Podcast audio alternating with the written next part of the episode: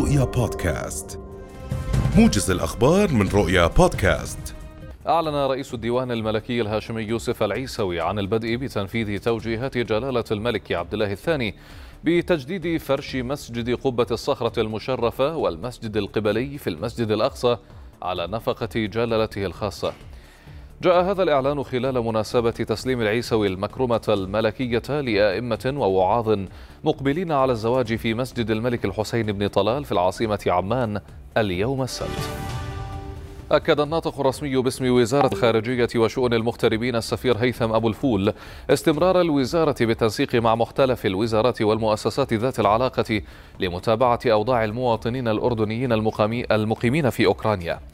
وقال أبو الفول إن موظفي السفارات الأردنية الذين تم إيفادهم إلى المعابر الحدودية لأوكرانيا مع كل من هنغاريا وبولندا ورومانيا وسلوفاكيا يعملون على مدار الساعة لتقديم المساعدة واستقبال المواطنين الأردنيين الذين يصلون إلى هذه الدول مشيرا إلى أن عدد المواطنين الأردنيين الواصلين إلى هذه الدول مع عائلاتهم بلغ نحو خمسين شخص حتى صباح اليوم مبينا. أن السفارات المعتمدة لدى هذه الدول مستمرة بتقديم الإسناد والمساعدة للأردنيين. أعلن ناطق رسمي باسم وزارة الدفاع الروسية اليوم أن الجيش الروسي استهدف أكثر من 821 هدفا عسكريا أوكرانيا.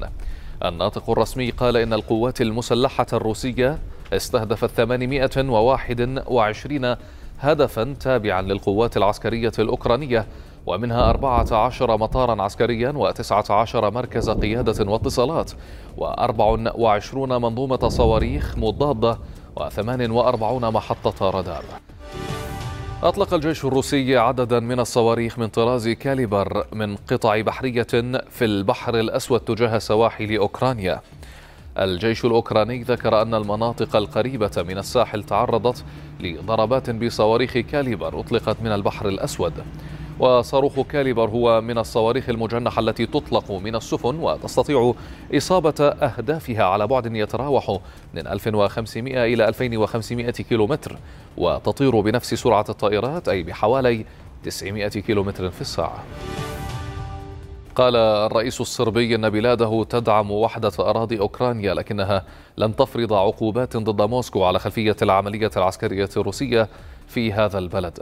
وأضاف أن صربيا تسترشد بصون مصالحها الحيوية والاقتصادية والسياسية حصرا مؤكدا على أن صربيا تحترم قواعد القانون الدولي. ولا تتخلى عن ذلك لأنه السبيل الأمثل للدفاع عن بلاده ومصالحها ومبادئها.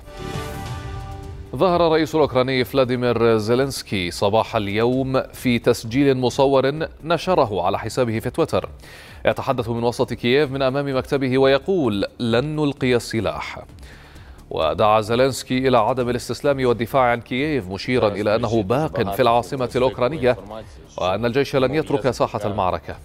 وفي وقت سابق أفادت الولايات المتحدة بأنها مستعدة لمساعدة الرئيس الأوكراني على مغادرة كييف لتجنب الوقوع في الأسر أو القتل على يد القوات الروسية. وإلى الحالة الجوية حيث تبقى المملكة اليوم تحت تأثير بقايا الكتلة الهوائية الباردة لتستمر الأجواء باردة وغائمة جزئيا إلى غائمة مع سقوط زخات من المطر في شمال ووسط المملكة.